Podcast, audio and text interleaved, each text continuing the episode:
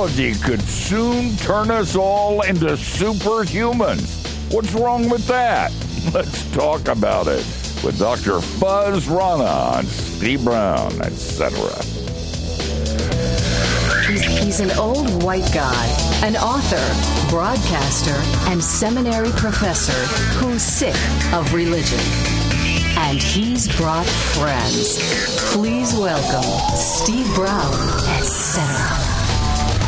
We are so glad you're here, and this is going to be an absolutely outstanding program.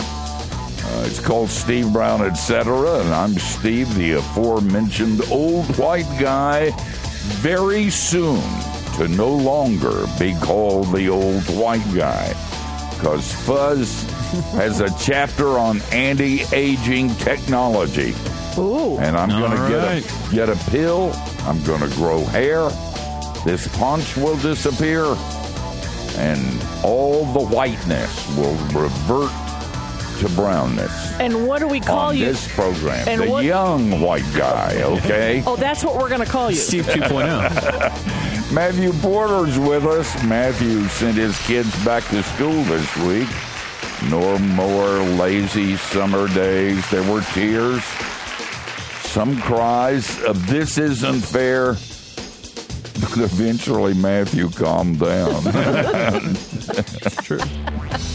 And our producer Jinx is working hard in the little glass booth. Speaking of future technology, Jinx is working on a new business. Yes. What is it? So I'm combining food delivery services with time travel. So while the people are still bickering and trying to figure out what to call and order, the guy's just going to show up and be like, hey, in an, in an hour, you're going to pick the Applebee's. So here it is. I like that. That is so And I'm out. So, so the assumption that they actually will come to a conclusion at some point in the future. Yes. They That's would, right, yeah. but Yeah. they'll know. I didn't make them choose it. I just- because time is elastic. Yeah. Who Listen, made that look, up? I'll invest in that. I'm really doing it, Kathy. Did you make that up or did Matthew make that up? Listen, we don't reveal the magician's secrets. We just enjoy the show. Okay, whatever. And John Myers is our video guy. He says he doesn't. I just said, you know, we got to mention John. He's doing a lot of his work. And he said, I don't want people to know I work for you. this is not a good thing. So, John Myers is our video producer. And Dr. George Bingham is the president of Key Life. And George is fine with the concept of enhanced superhumans as long as they're rich and give to Key Life. and then Kathy is the soft, feminine side of the program. Kathy will soon spend some time at a baking school to learn, not to teach. Can you believe that? I know. I'm so excited. You're going to learn to make croissants? Mm-hmm. And and and other stuff. Well, Eclairs, Count me in.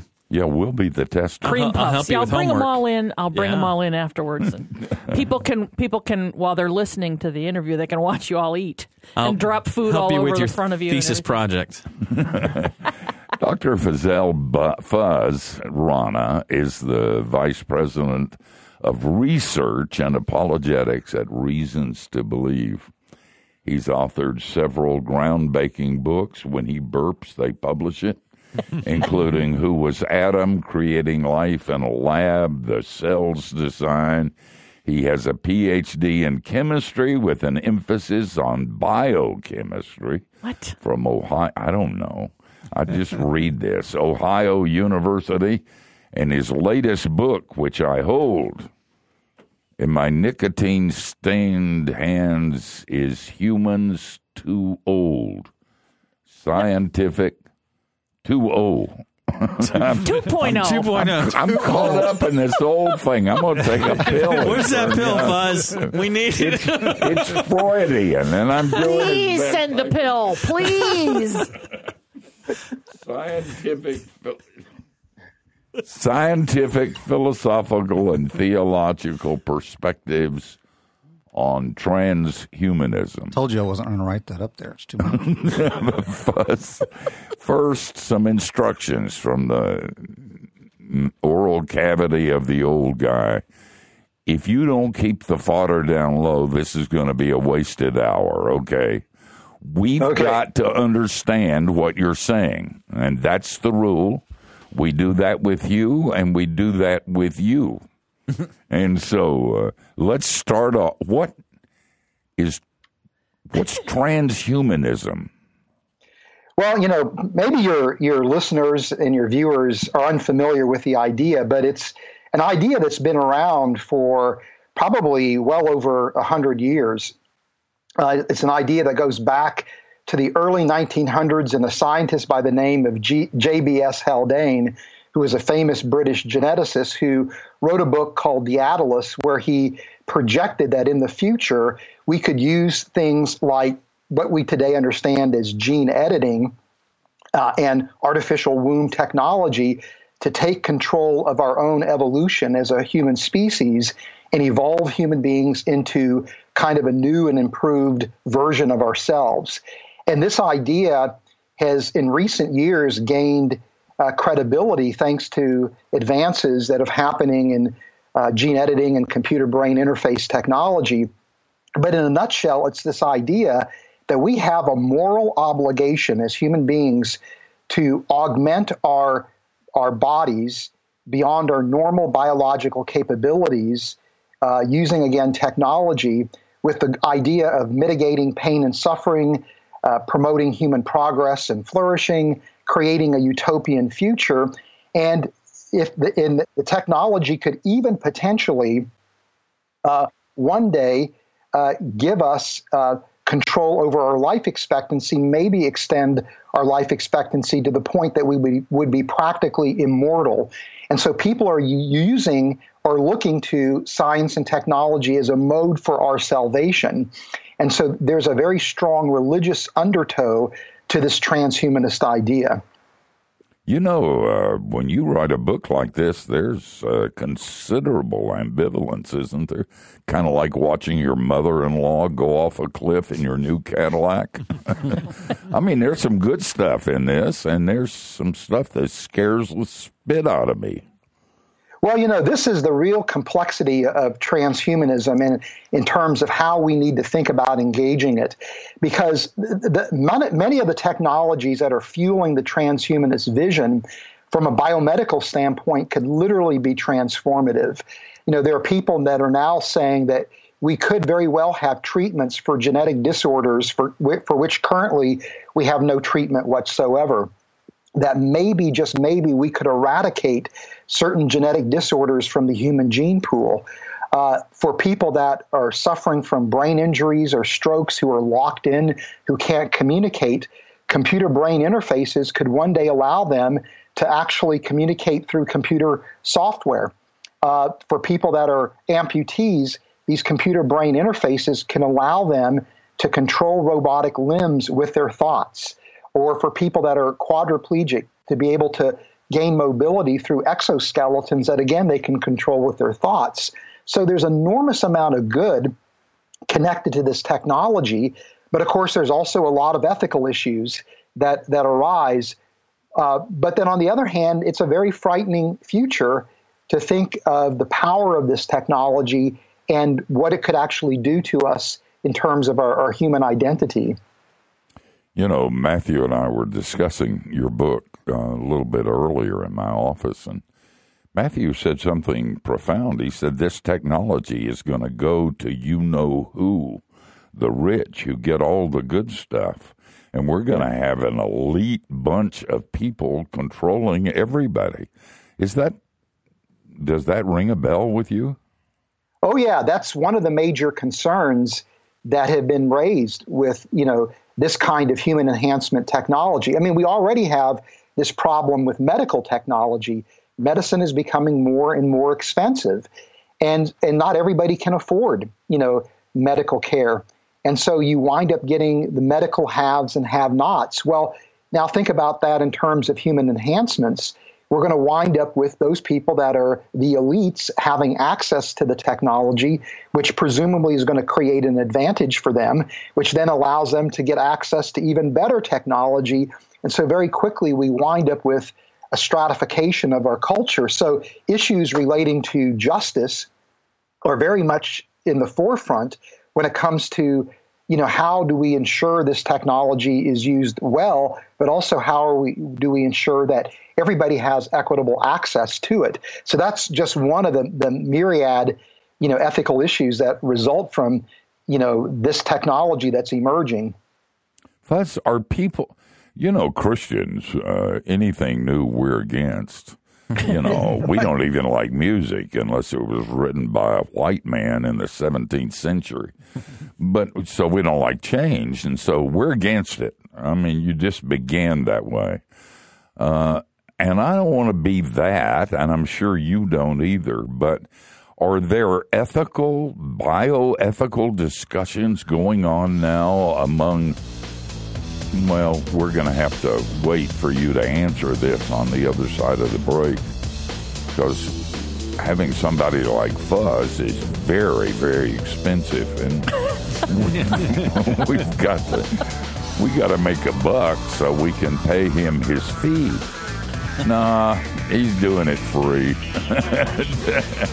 but we'll find out a lot more that is a lot more scary than you ever believed on the other side of the break. The book is Humans 2.0, not 2.0. but we're going to talk about age and fixing that later.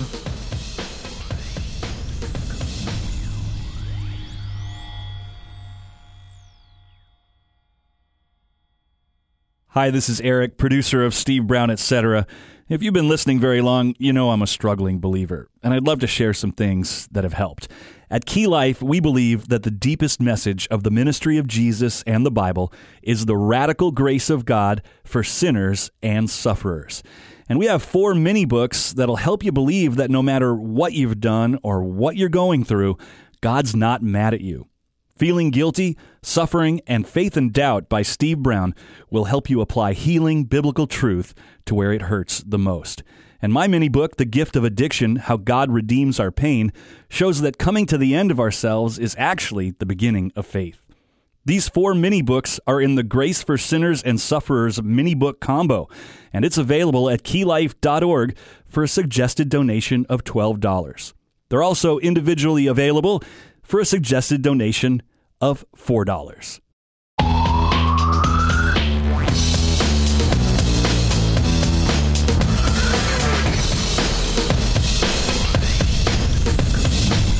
The book is Humans 2.0 Scientific, Philosophical, and Theological Perspectives on Transhumanism. Uh, our guest is Fuz Rana and he's promised to keep the fodder down low so we can understand what he's talking about. Fuz, before the break, I was interested in whether or not these issues are just being written about by you, or is there ethical and moral are there ethical and moral conversations taking place in scientific and academic circles about these issues? Yeah, well, you know, this idea of transhumanism has, in the last few years, become academic mainstream. And so people at the upper echelons of technology development and uh, bioethics are really actively engaging uh, with transhumanism. And one of the challenges is the technology is progressing at such a fast pace that nobody has even time to properly digest what the technology could potentially be used for, let alone deliberate ethically as to whether we should develop the technology or if we do develop it, how do we properly deploy it? And in fact, um, many people that work in ethics right now are saying that we actually don't have ethical categories that properly help us to even categorize what's happening now uh, in technology development. And to me, this is where uh, I think the Christian worldview can become so very important uh, because uh, people are calling for a new uh, kind of a new framework in bioethics. And what we argue in the book is that actually there's an ancient ethical framework that we ought to get, consider, and that's the one that flows out of the Christian worldview. And the idea that human beings are made in God's image that idea is so powerful uh, from an ethical standpoint that it actually can serve as an able guide for how the technology should be developed and used. And so it's really important, I think, for Christians to be able to enter into this conversation at the highest academic levels, but also with the, the, the man and the woman on the street. We have a real opportunity, I think, to shape our culture uh, if we play our cards well. You know, some people are not going to do that, so I'm glad you're around. Fuz, uh, you know, we, we kind of touched on a little bit about what the enhanced technology could mean for human existence as far as editing genes to to remove you know genetic disorders and that to me is still in the realm of like okay that feels like a kind of a next step certainly groundbreaking but not ethically ambiguous yet but what are some of the other things that are maybe maybe within like the next 5 years or so as far as truly enhancing human existence as far as learning and understanding and um, creating kind of a second yeah. version of Homo sapiens? Well, you know, I mean, this idea of even gene editing being maybe a little bit way, away in the future. Uh, right now, there are clinical studies that are that are pe- people are pursuing on a small scale of using gene editing to treat um, a handful of genetic disorders. So this may be an application that shows up in the clinic sooner rather than later. But you know, one of the, the, the, the, the concerns with the CRISPR gene editing is that it's so powerful and so easy to use and so inexpensive. In fact, for under $200, you could um, uh, go to Amazon.com and order a CRISPR gene editing kit that you can get the next day if you got Amazon Prime and do gene editing experiments on your kitchen counter. These are very basic experiments but mm. you can spend more money and actually get kits that uh, will allow you to do more and more sophisticated things. In fact, there's a biochemist by the name of uh, uh, Josiah Zayner who actually is is pioneering what's called a biology DIY movement, a biology do-it-yourself movement, and uh, he actually has developed a CRISPR kit that will disable the gene for a protein called myostatin and this is a protein that controls muscle growth and development. And if that protein is disabled, muscle growth and development happens in an uncontrolled way. And so people have actually done gene editing on dogs and racehorses, producing these Arnold Schwarzenegger like looking no animals. Hmm. And, and he's actually at a, at a Foresight conference uh, had a booth where he uh, very publicly injected himself with uh, the myostatin gene editing kit being the first example of somebody that has actually done gene editing on himself. And so you could very well in the near future have people setting up operations in different parts of the world where they offer gene editing uh, to people uh, that um, want to enhance their strength or want to enhance their their intellectual capabilities. And so this is this is stuff that's actually right on our doorstep. Oh, uh, and and and the technology is progressing so rapidly that every day you turn around, there are improvements in the gene editing capabilities that make it even more and more powerful. And yeah, there are technical hurdles that have to be solved, but those technical hurdles are following left and right. And so, uh, you know, maybe the responsible use of the technology may be a decade away, but the irresponsible use of the technology is happening right now. And, and, so you, it seems like there's a feeling that when we see this technology for the first time, it might not necessarily be after a series of studies and and and, and control groups. It may kind of burst out from the underground from a completely DIY kind of uh, almost rebellious kind of point of view. Yep, yep. And this is the, the thing that's that's scary and frustrating because you, we we want to regulate the technology, but right now there's not any means or mode to regulate it. You have these scientific groups that will issue guidelines for how the technology should be used, but then you know those are voluntary. Or you might have the World Health Organization laying out guidelines, but it's up to a country to adopt it or not.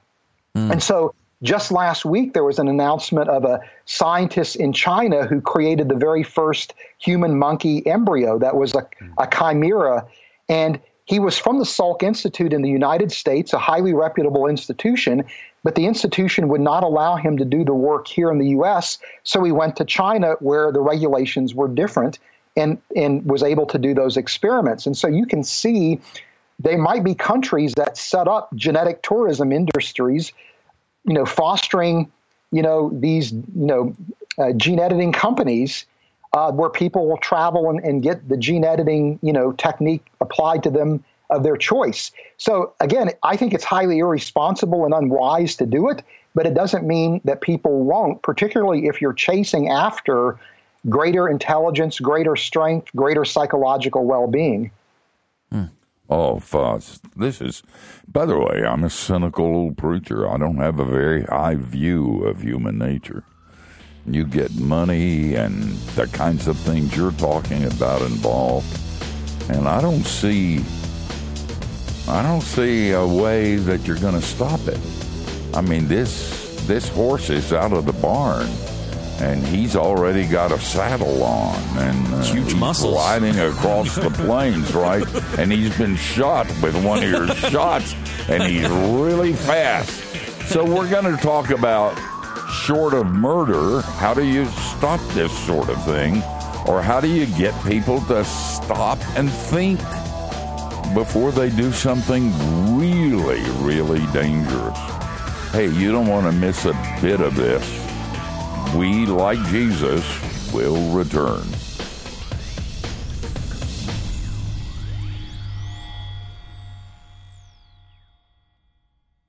From Key Life comes two mini books what do you do for a living? And Life After Retirement.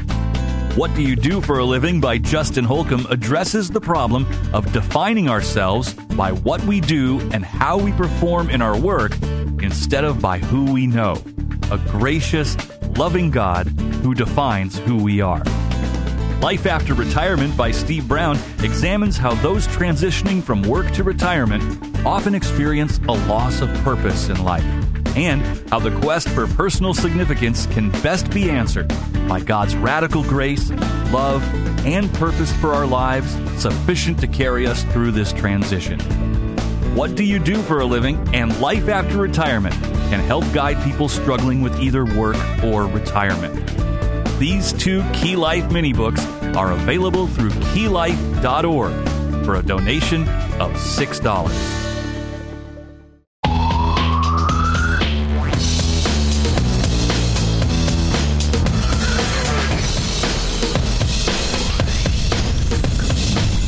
You're listening to Steve Brown, etc., and our guest. One of our favorite people is Fuz Rana, and he's written a book that's scary but hopeful. Humans 2.0. And by the way, uh, Fuz is a part of Reasons to Believe, and you ought to check that website out. It's reasons.org. And if you want to follow uh, Fuz on Twitter, it's RTB underscore F Rana, R A N A. All right, let's get back and deal with what we were dealing with before the break. How do you stop it? Well, you know, I think it's really important as Christians, and you're mentioning this at the top of the show, Steve. We can't just simply condemn the technology or we can't just simply ignore it, hoping that it's somehow going to go away, because neither are going to have any influence on how the technology develops. We really have to engage, and we have to engage well. And that means that we all have to do our homework and try to understand, you know, what the technology actually is, and also be able to articulate, you know, again, a Christian worldview and and really a, a Christian system of ethics you know, this idea that we are made in God's image is such a powerful idea because it means that every human being has worth and value. And, and so, therefore, uh, you know, we want to do what we can to, to mitigate pain and suffering, to, you know, to promote human flourishing. That same technique that can can create these super dogs and these super horses could be used to treat somebody with a muscle wasting disease as well. So there's good that is associated with the technology. So we want to uh, promote the development and the use of that technology. Uh, but at the same time, we recognize that human beings are sinful and that we we want to make do what we can also to prevent exploiting human beings to ensure that there's a just use of the technology. And this is where, again, the image of God concept becomes so powerful. And because we bear God's image, we've been given a mandate to have dominion over the planet. And that dominion is, uh, in a sense, a prescription to develop science and technology. So the Christian worldview uh, has a proper understanding of, of what technology can be can do and how it can be used for good and how it can go awry. And so, as Christians, we have a lot to contribute to this the, the conversation that happens about how the technology should be used. And if we are able to exercise our voices and exercise them well, I think what we can do is actually leverage this technology to to usher in uh, the kingdom of God, if you will, to to to begin to see the kingdom of God established here on earth. So, to me, this is frightening, but if we manage it and we we are again engaging it, we can influence it in a way that glorifies God. And, and so, to me, the, you know, the the idea of should we play God isn't the right question because as human beings made in God's image, we have no choice but to play God. But really, the question is, are we trying to take God's place? And so, for Christians, we we can help utilize the technology in a way that we're playing God, but not trying to take God's place. Mm. Fuz, during the break, Matthew brought up a subject, and I wondered if you could just briefly, uh, we're, we're coming, and we have about two minutes until the break, but if you could just comment about, comment on that on the air. Matthew brought up the issue of, of, um, like literally downloading knowledge. Yeah, well, you know, th- there there's a, tech, a technology called computer brain interface technology, where humans with their thoughts can learn to control again computer hardware and software but also they can they can receive signals from machines that their brain can process and interpret. And there have been some studies done where people have been able to pose like a mathematical question to a, a, a, test subject who has the computer brain interface wired and then give the information, feed the answer through the the, the computer brain interface to the brain and they know what the answer is. Whoa. Or you can use computer brain interface technology through the, through the internet and I could actually with my thoughts control the movement of your limbs uh, if you have a computer brain interface tethered to you as well. And so the oh really it's like remote crazy, desktop for people. yeah, you bat, yes, exactly. bat your eyes you and go to Google. I could ba- I could balance my checkbook. I could have passed so, trig and analyt.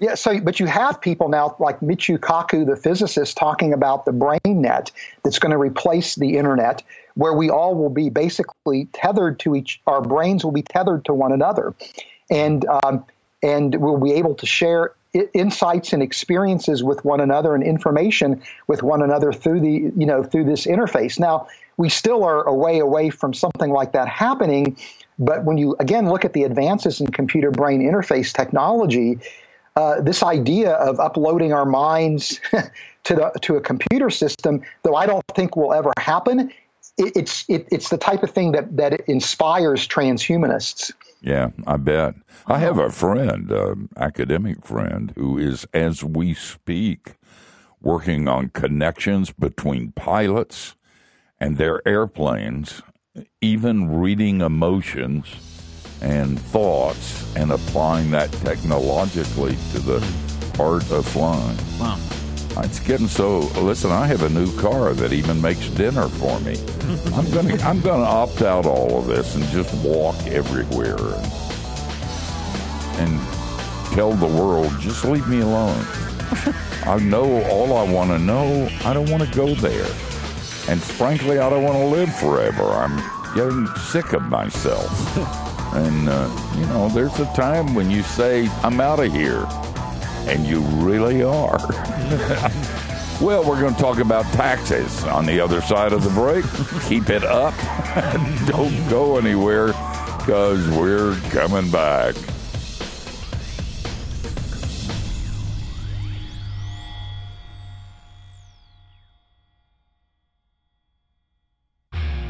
I have a friend who says that he and God have a deal. I like to sin, he says and God likes to forgive. I don't think I would have put it that way, but he does have a point. As I understand it, our sins draw us, even though they destroy us. One can't speak as a non sinner any more than one can speak as an outsider of the human race. And yes, God does like to forgive, but He likes to restore too. So it really is a good deal. I like to sin less, and God is restoring more. Why? Because He likes me. You too. I'm Steve Brown you think about that. Share what you just heard with a friend. Go to youthinkaboutthat.com.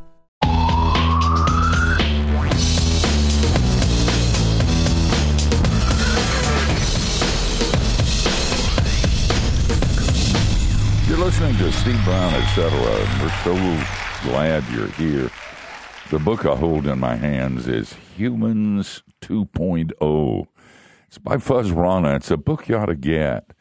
It's um, and and Fuz writes in a way you can understand. It doesn't mean you're going to give it to your third grader, but you need to you need to spend some time with this book because these are issues. Uh, and and Christians opt out of issues. We're not even a part of the conversation. And one of the reasons that I rise up and call Fuz um, blessed is because he doesn't. He's got his finger in those pies and he's involved and he's talking. Unless your third grader has been genetically enhanced. yeah, right, of course. If he has one of those shots. you should check with your wife, George, who teaches third grade. Yeah, it's going to put her one. out of business, that's for sure. They'll be way beyond her and just have the, the uh, Google gene implanted. Plus, uh, uh, Steve mentioned being cynical, and it, and frankly, you know, being even realistic, and certainly having a sense from uh, uh, theology and so forth of the kind of the nature of man and so forth. It's hard not to be uh, a little bit frightened of the possibilities of something like this. But you've talked about, you know, certainly the good possibilities with it, and the role that Christians can have in this. Uh, where would you bring those together? What what is a Christian's role in in uh, talking to this subject and being involved in this subject, and uh, both in the short term and the longer term? Well, you know, I mean, we we've kind of you know talked a little bit about how Christians can contribute to the ethical conversations about how the technology should be used, and you know, I think it's really important for young people in the church who are interested in science and engineering and medicine to really consider actually going into fields that involve developing these technologies because as Christians, they represent salt and light in those communities and can have a profound influence on again how the technology can be used for good and how to minimize its its its you know the exploitation of human beings and the, the misuse of the technology but but you know, to me, you know, there's another place where Christianity, I think, can become very important as we look towards a future where transhumanism is a prominent idea. And that is to recognize that there's some remarkable parallels between Christianity and transhumanism. And uh, there's nothing really wrong with the transhumanist vision in this sense. They they recognize that that the world that we live in is broken and they want to use technology to fix it, to promote human flourishing, to, to try to bring an end to pain and suffering, to try to create some kind of utopia. They, they recognize that there's something unnatural about our death as human beings. And so they, they want to correct that. They want to, to try to overcome, you know, the, the, the sting of death, if you will. The, and, and, and they have, everybody has a sense that as human beings, we have a purpose, we have a destiny. Everybody wants genuine hope. And for people that are transhumanists, they're seeking to, to fulfill this need that every human being has through science and technology. Uh, but yet, as Christians, we realize that the way that we would argue that that need could ultimately be filled, where death could be overcome, where justices can be incor- can, can be corrected, where you know humans flourish where there's no more pain and suffering it's through the gospel it's through the person of christ and so we're looking for uh, essentially a utopia with the return of Christ versus trying to create that utopia through technology. And so, really, that is the opportunity I think that we have as Christians is because transhumanism is really laying bare the need that everyone has for the gospel and what a golden opportunity to, to be able to impact our culture with, with the gospel. Uh, and I think in the next decade or so, the biggest competitor to the Christian gospel will be the transhumanist gospel. And so it's really important for us to be able to show why that's a false gospel and why the, the, the gospel of in, that's rooted in Christ is actually the true hope that we have. But at the same time, to affirm, you know, their natural interest and and so forth in the transhumanism. I mean, to turn that as, yeah, your your motivation to do something there is makes sense, but here's where it ultimately should go. It, that, that's exactly right. And you know, when you look at the the work that's been done in the history and the f- philosophy of technology, almost to a person, everybody recognizes that technology, while it can uh, solve problems, always creates new problems mm. that sometimes are worse than the problems they solve. Yeah. And and you know, and um, and technology always has unintended consequences, and and it always disappoints us in some way. And so I think transhumanists, if they're guilty of anything, it's naivety, thinking that technology can actually give us utopia and can give us genuine salvation. And so I think it's very easy by looking at the work in, that others have done uh, in you know the, the, the philosophy of technology to be able to very quickly make an argument that most people realize is a valid argument why technology can never truly save us it it can create hell. Matthew was talking about when they in China did the monkey human thing. He said that everybody he knew would say, "Look," and he's talking about unbelievers. That's mm-hmm. wrong. There's something wrong with that. I don't know why it's wrong, but it's wrong, and there is a moral standard that's a part of our DNA. C.S. Lewis referenced it. And uh, we can take advantage of that as Christians with these kinds of discussions. I mean, they're yeah. going to create a living hell. It scares the spit out of me. Not the good part of the technology, but the bad part of the hearts right. that are creating it. And, you know, this could go in ways that would make the worst science fiction seem like Sunday school stories if we're not very careful. Plus, yeah. You, go ahead. I'm sorry. I was just going to say we, we really have no choice but to engage this and engage it well. And, and, and not to be frightened, but to see it as an opportunity to advance the gospel. That's true. Are you, and we just have a few seconds, so it might be a yes or no. Are you hopeful? Yes, I am. I'm hopeful and I'm, I'm excited about what the future is going to look like. Um, because I think, again, there's some real opportunities here for good to come out of these advances and real opportunities for the gospel, I think, in ways that, that haven't existed in, in recent years. And and have you been able yourself to kind of test it uh, with unbelieving friends to see their reaction to the things that you're saying? Uh, I have, and you know, in fact, uh, Ken Samples and, and, and, who's my co-author, we're looking to actively set up a panel with uh, some transhumanists to just talk about oh. how just about you know uh, two differing perspectives on transhumanism. So great opportunities. Would you come on with us and tell us what happened if it takes place? I sure will. You're a good man. You're always fun, Fuz. Uh, I'm glad you're around, and I'm glad you're part of our family because I wouldn't want you on the other side. God bless you, Fuz, for spending this time with us. Thank you.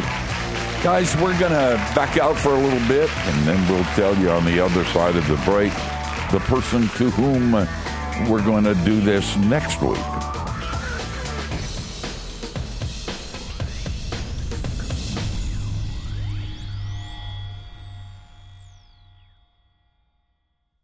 Hi, this is Eric, producer of Steve Brown, etc.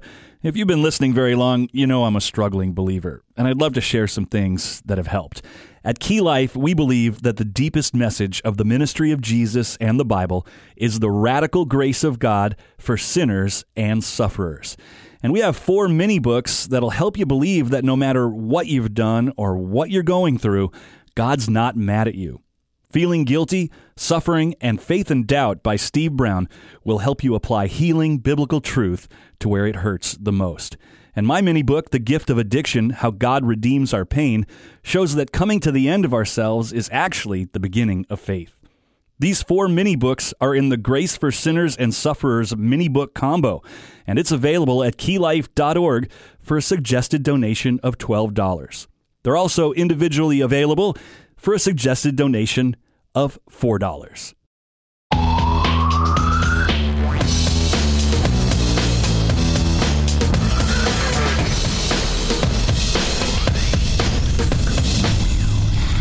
Man, what a great hour with Fuz Rana. He's always that way. And he's a little weird the way we are, so he fits in. but he's an amazing man. And guys, I don't like this. You know, I don't like any change. I, I really don't. Never have. If I had my way, things would be exactly they were the day I was born. But we can't afford to do that. We've opted out of too much. We've opted out of pop culture. We've opted out of entertainment. And Matthew, you have opted back in and you're doing some things that are really important. And we've opted out of science and we've opted out of academics.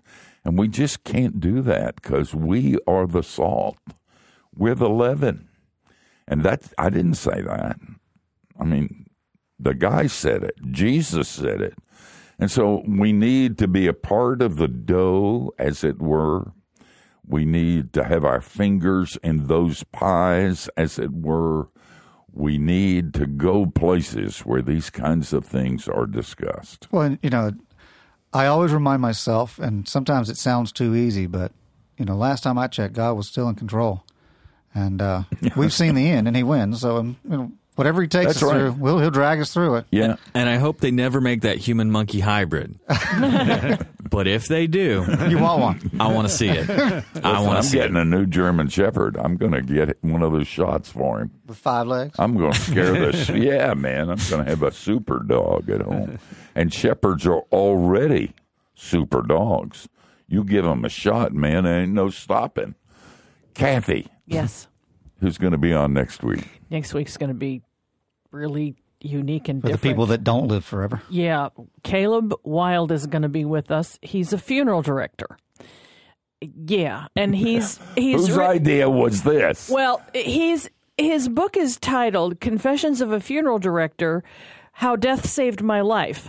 And this is somebody that your friend Eric Guzman has wanted wanted to speak with. And so we thought this would be a perfect opportunity since you aren't going to be with us next week. So Eric will be the host and he will be finding out how death changed Caleb Wilde's life. Saved his life. I'm glad that's a relief. I know. Well, we old figured- people don't I like know. to spend time with I funeral know. directors. Okay, Es- Especially It's really the- old people. It's in the rule book of old people. That's right. Stay out of funeral homes. Yep. You hear that lady who was 94 and her husband died at 98? Funeral director said, How old are you? And she said, I'm 94. Hardly worth my even going home. Guys, we're out of here. But we're gonna but we're gonna come back next week and we hope you do too. Same times, same place. Between now and then, don't do anything we wouldn't. And that gives you a wide, wide berth.